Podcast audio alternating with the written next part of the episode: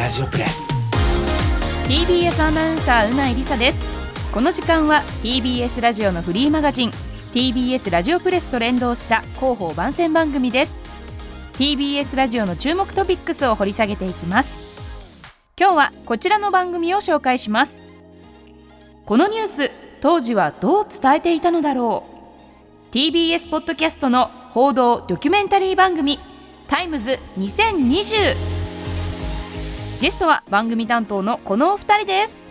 はい TBS ラジオプレスの7月号にですね島尾真帆さんに取材する私を取材されてしまっている ラジオでは記者をやってまして、はい、アーカイブの仕事としてはもう映像音声資料全般を担当しています、うん、えー、崎山と申します、はい、よろしくお願いします。はいよろしくお願いします。はい、そして、えー、TBS ラジオ鳥山穣です。よろしくお願いします。よろしくお願いします。ということで島尾さんと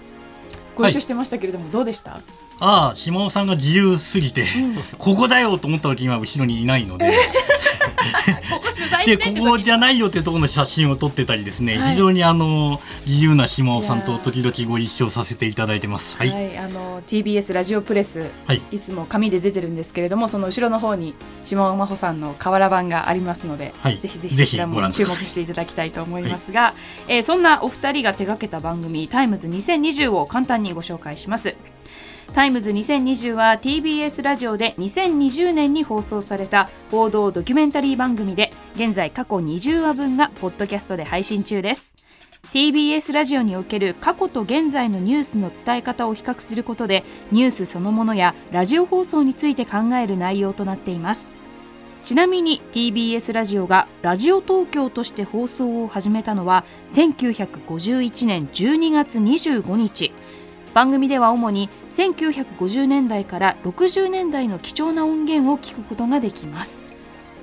と番組を説明させていただきましたがもう少し詳しく Times2020について教えてください。はい、えっ、ー、とこのちょうど、えー、ラジオプレスこの番組の枠でやってた、うん、放送してた番組なんですけども、えー、当時、えー、昔のニュースとですね今のニュース共通点があるニュースとか話題を取り上げて、うん、そういえばこれ当時はどうやって伝えていたんだろうっていう疑問を解消するようなというか疑問を考えるきっかけになるような、うん、えー、音声を使った番組ですね、うんうん、で1回目の放送がですねちょうど東京オリンピックの前だったので聖火リレーというテーマでやったんですけども1964年の東京オリンピックの時の聖火リレーをどう伝えていたのかっていう話とちょうどその時2020年は聖火リレーの実施について賛否分かれていましたので、えー、その時の、まあ、小池都知事の声ですとかそういったものを伝えて比較したという話ですね。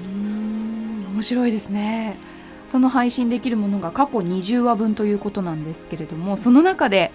それぞれ挙げるなら一番印象深いエピソードってどちらになりますか？まあ、一つはあの私が記者になる時ですねよく読んでた人に元読売新聞の本田康晴さんって方がいて、はい彼の著書の「不当逮捕」という著書があって、うんうん、それの登場人物が読売新聞の名記者と言われた立松和弘さんって方なんですね。この方検察を取材するあまり逆に検察に逮捕されてしまった。記者が逮捕されるっていうのはめったにないことなので、はい、その立松さんの肉声が自分の足元にあったっていうのを、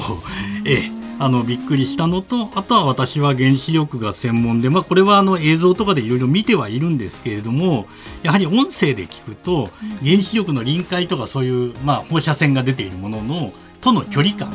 記者とか研究者とかそういった人たちの距離感っていうのが音声を伺えるなと自分の専門に引きつけてですねあの原子力についてえっと、今言ったのは5月21日の回日本の原子力初の臨界というやつですね。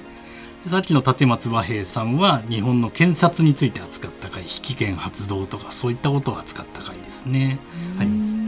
鳥山はですね5月7日に放送した国鉄鶴見列車事故という回なんですけども、はい、これ1963年、えー、脱線とか衝突が重なって百何十人が亡くなったという大変な事故があったんですけどもその模様を伝えた音声とあとはですね2005年にまだ覚えている方も多いと思いますが福知山線の脱線事故というのがあったんですけどもそれを伝えた、えー、放送の自分の声が鳥山自身の声そうです。私が、えーと、現場の病院に行った声と、えー、崎山記者は私は脱線脱線の現場に行って伝えたという音声も使ってやったのであ若いなと思いながらそれもあるし自らのリポートは果たしてどうだったんだろうっていうのをもう定年間近になって振り返るという大変素晴らしい回にこれもなっております、うん、あとは当時ですねシンプルにその日のニュースとして伝えたものが今の視点から見るとものすごく今につながっている大きな話題だったりするものもありますし当時はものすごく大きな話題として伝えられたものが実は今全然大きくなってないものもありますしそういった比較を楽しめるので。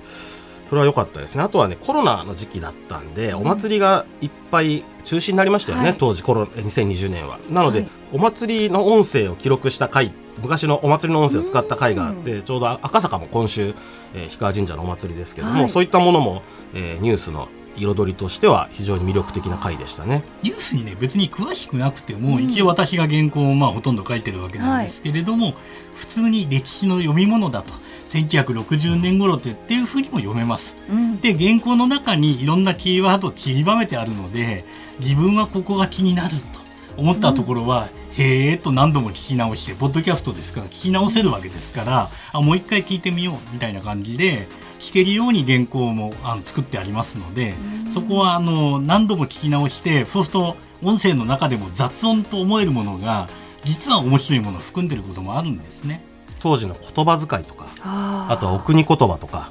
あのそういうのが冷凍保存されていますのでそういった面でも楽しめますね。じゃあ60年70年近くそうですそうです前のことですからね、普段じゃ接する機会なかなかない時代の音源に触れることができるという点でも非常に貴重だと思うんですがそういった意味で改めて皆さんぜひ聞き直していただきたいポッドキャスト番組 Times2020は、えー、各種ポッドキャスト配信サービスから聞くことができます。ぜひチェックしてください。ではお二人とも何か最後に言い残したことは？そうですね。これあの山本恵里伽アナウンサーが進行役を務めているんですけども、うん、あの非常に頑張ってくれて当時まだ若手ということで「news23も始まったばっかりでニュースの、えー、仕事頑張りたいっていう中でこの仕事もやっていただいて最終回ラジオ東京5年目という回がありましてそれはラジオ東京 TBS ラジオが開局して5年経った振り返りの特番っていうのを当時やってるんですね。でそれを、えー、山本さんに聞いてもらって最後ちょっと自分の感想を話してみてくださいよっていうので山本さんが感想を喋ってるところもあるのでぜひ聞いてほしいということと、まあ、この番組うないさんがやっていただいてるこの番組と同じように、まあ、9分ぐらいの番組なんで非常に編集が大変で、うん、えー、2人でこうやって切ろうかって足そうかみたいなことをずっとやってるのが本当に大変だったんですがもし今後ですねポッドキャストだったらその時間の制限がなくいろいろ作れるので、うん、また新しく作ってみたいなとは思っています。はい、いくらでも作れます。はい、崎山さんは何か？いやもう私はいくらでも作れますってことと。あとはまあさっきも言ったように一人一人がアーカイブ昔のものを聞く意味ってなんだろうってまあ考えられると思いますのでぜひ考えてください。あの昔のものを楽しむもよし考え込むもよしです。それは。はいはいということでお二人ともありがとうございました、はい、ありがとうございました。ありがとうございました。ではそろそろエンディングです。番組では皆さんからの感想や取り上げてほしいテーマ今さら聞けない TBS ラジオの素朴な疑問などをお待ちしています。メールアドレスはすべて小文字でプレスアットマーク tbs.co.jp プレスの綴りは PRESS でお願いします。そして TBS ラジオプレスは各種ポッドキャストのプラットフォームでも配信中です。ということでこの後はアフターシックスジャンクションでお楽しみください。TBS アナウンサーうないりさでした。